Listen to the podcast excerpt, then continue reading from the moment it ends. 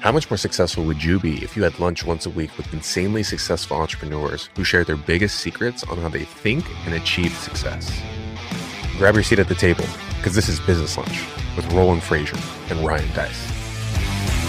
Hey, everybody, Roland Frasier here. A lot of people that own companies want to know what is my company worth? And that is a very, very big question with lots of answers.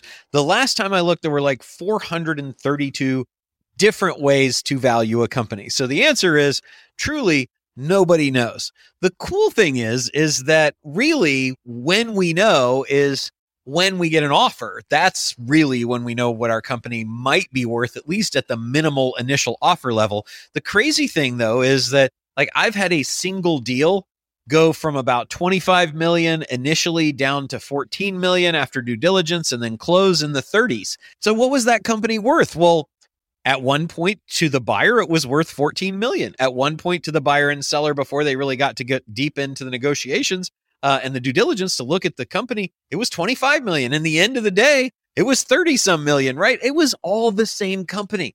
Look at the stock market just to get an idea of how crazy valuation is. On one day, Apple's a trillion dollar company. On the next day, it's a $900 million company. It's a hundred million or billions of dollars of swings in value in the market. Does that mean that the company was worth a hundred million or a billion less the day after it was worth a hundred million or a billion more? Absolutely not, because the market is crazy and illogical. So then we get to, well, how do we know what it's worth? Like, if there's those, like, if the swings are that wild, how do we actually know what a company's worth? Well, there's a lot of different, like I said, ways to value a company. I think the kind of at the most base level, we look at the accounting book value strategy, which is to say, well, if we took all the assets that the company bought and we add them all up and we take away any of the loans or liabilities that are on those, then that's what the company's worth. Okay, well that that sounds like that would be pretty like a pretty good way to figure it out. But what if the assets have gone down in value. Like, what if we paid, what if we bought a fleet of cars and we paid $10,000 for each car? I know it's a cheap car, right? We paid, let's say we paid $25,000 for each car, but now they've, they're all a little bit older. And so they've gone down in value and we could only get 10,000 for them. Should we then lower the value of the company by this reduced market value of the assets? I mean, I, I think it'd be a fairly good argument that that you should. Well, what if we bought real estate or Bitcoin or some other asset that went up in value? Should we increase the value of those assets to market value to say the company's worth that? I think there's a good argument for that too. So there is an argument that book value or the value of the assets less their loans isn't really an accurate representation of the value of a company. This other kind of competing school of thought is that the company is worth the net market value of all of its assets. So if we had those cars in the company, we'd adjust those down to market value. If we had real estate and Bitcoin and that had gone up, we'd adjust that up to market value. And then the total value of all those assets at market, at current market, is the value of the company. But that's not really accurate either, is it? Because what if the company's got a brand like Coca Cola that's been around forever and has huge loyalty? Just the fact that that brand exists creates value. And there are lots of companies on a much smaller level than Coca Cola that have this value. It's called goodwill. The fact that the public is aware of the existence of this company and it has a reputation that at least is good enough for several people to think that they'd like to do business with it, that's worth something. That's what we call an intangible asset, one you can't really get your hands on. And that asset is worth quite a bit. As a matter of fact, there would be a pretty strong argument that the logo for Nike, the logo for Coca Cola, you know, that is worth a lot more than the assets of the company. The logo for Apple Computer, right? Those are really, really valuable assets that would not be easily determinable. Eh, like, like what is the value of that? I don't know. because without an open market for it, it's hard to say. There's not like a giant market for Apple's logo, right? But if a company is going to be able to buy that, they're going to pay a whole lot for it because it's worth a whole lot of money, right? So that creates challenges too. So then the accountants and the finance people say, okay, well, what if we look at the the company as a whole instead of like its individual assets and, and adding those up, that we say, okay, we realize that all those assets put together with this logo, this goodwill of the company, that's how we should value the company. And that's a pretty cool idea, right? That's that's a pretty cool idea. But how do you do that? Well, what they do is they say, well, we think that over the next X number of years, the company's going to continue to generate cash flow of the roughly the same amount that it's doing now and maybe it's going to grow because it's historically grown by 10% a year. So if we were projecting out future cash flows into the future we anticipate that over the next x years this company is going to continue to produce the cash flow it's increasing now, which is going to continue to grow at the rate it's grown in the past. That there's a lot of assumptions there, but that does get us kind of closer to, you know, what's it worth. And we add all that together and then we discount that to the present value of what that future income would be worth today. That's a net present value, discounted future cash flows kind of calculation. Well, that's another interesting way to value too. Another way would be what is the opportunity cost of having an investment in these assets in this company versus having it invested in other assets in another company. And the only way we can really figure that out is we could look at every company and say, well, here are all the companies we could buy and form a weighted average of them or something like that. But instead, what they do typically is they'll say, well, we need to earn a certain rate of return on the capital that we're going to put into this company. And so we're going to call that an internal rate of return or IRR. And we're going to let our IRR versus the anticipated IRR of that business help us figure out what the value is. That sounds super complicated, right? You got to know all kinds of formulas and who knows how who who knows how to calculate IRR anyway, other than the old HP 12C calculator. So, um, an easier way that is very very typically employed in most industries these days when you're talking about buying and selling companies is that we'll look at comparable transactions and we'll say, here is a cohort or a group of businesses that are similar to the one that we're thinking about valuing or selling or buying. And here's the price that they sold for recently. So if we get a company that is in a similar industry that is of a similar size in revenue that has profitability that may be greater or less but let's say it's roughly about the same and and it's in the same geographic location and so on and so forth. Well if that's the case it's it seems fairly logical to assume that if there's a a group of companies like that we could put together and several of them have sold not you know relatively recently then this company would be worth that that's a comparable analysis. So then we're using comps or comparable companies to determine what's the value of this. Well, a lot of times to, to make that even easier, the business professionals will say, well, that group of companies on average sold for a multiple of their profit that was equal to X. So they'll average, they'll say this company sold for a multiple of five times its profit. This one sold for a multiple of six. This one sold for a multiple of four. We're going to average all those together. And then we're going to end up with an average of a multiple of five. And we'll just apply that multiple to the profits of other businesses. And in the M&A, in the mergers and acquisition world, we've got two types of profit that we really look at that these multiples can be applied to.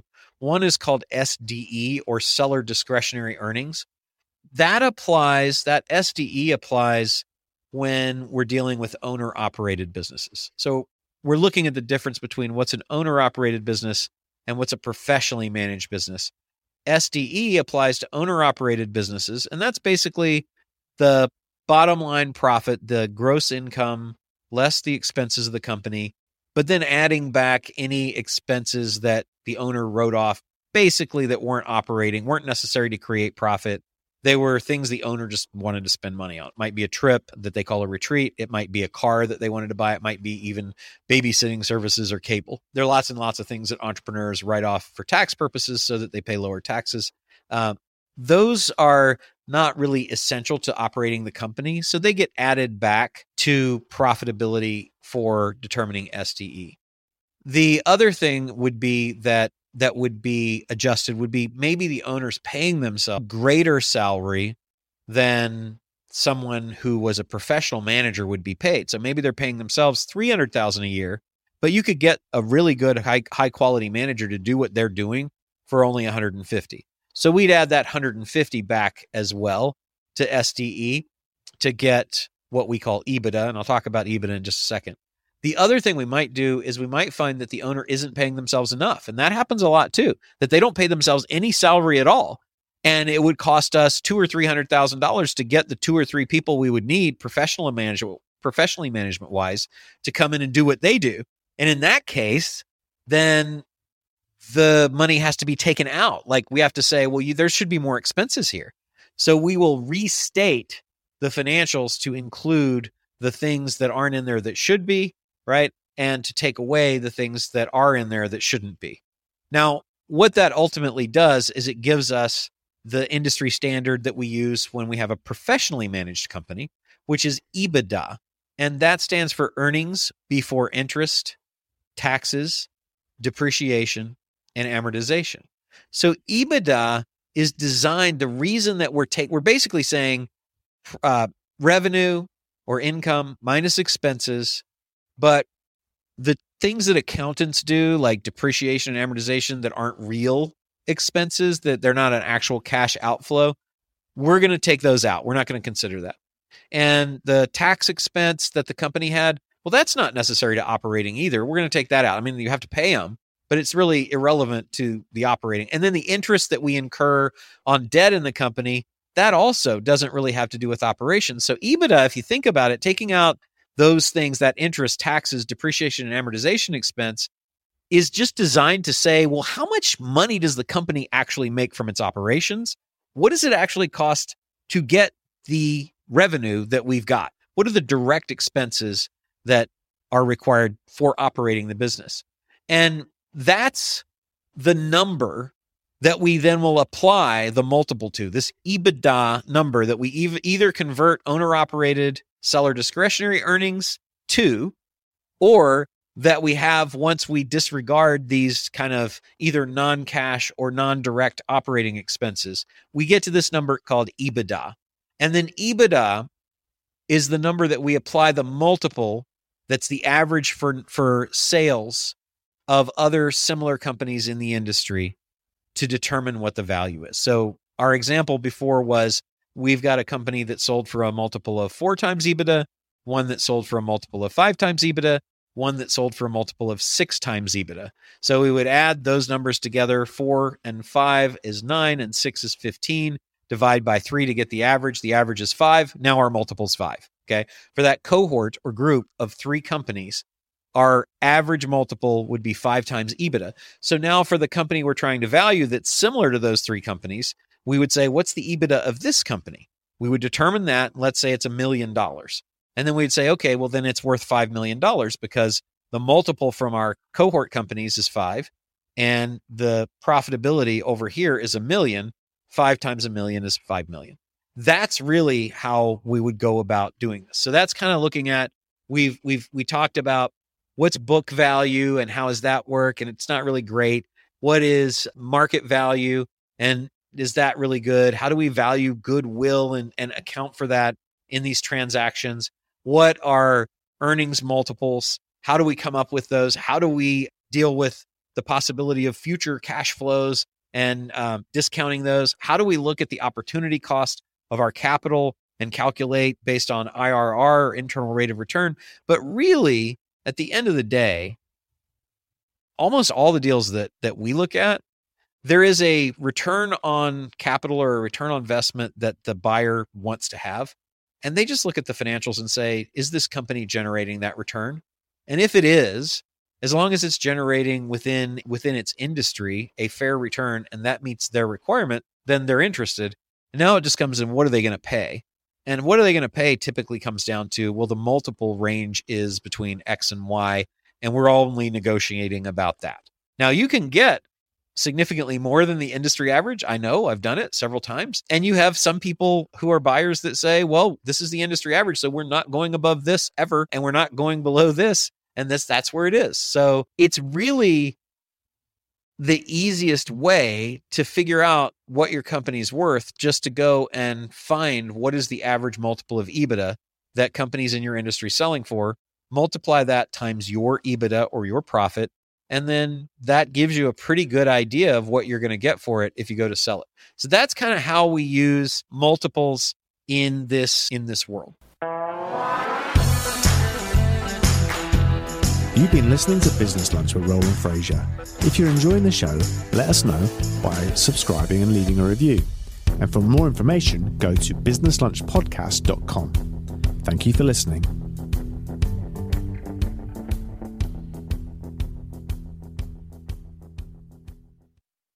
Hey, quick question. Do you know someone who's looking to grow as a leader? Maybe their team is growing a little faster than they expected, or maybe their new role requires them to work a little bit more through people? If the answer is yes, I want to recommend a new podcast by the Scalable Media Network called Ready to Lead.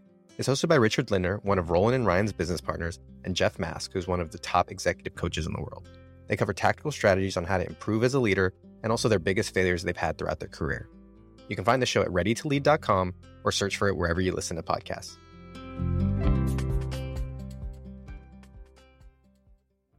What if three days could change the course of your business in 2023? Get Scalable Live is where you'll gain great clarity on the next steps that will help you create the business, life, and wealth you deserve. Connect with business owners and entrepreneurs just like you, hungry for advice, proven strategies, and necessary connections to grow a business. Literally, million dollar conversations are happening in the hallways, in the bathrooms, across tables. Get Scalable Live at Fairmont Austin, November 2nd through 4th. Tickets are on sale now at getscalablelive.com.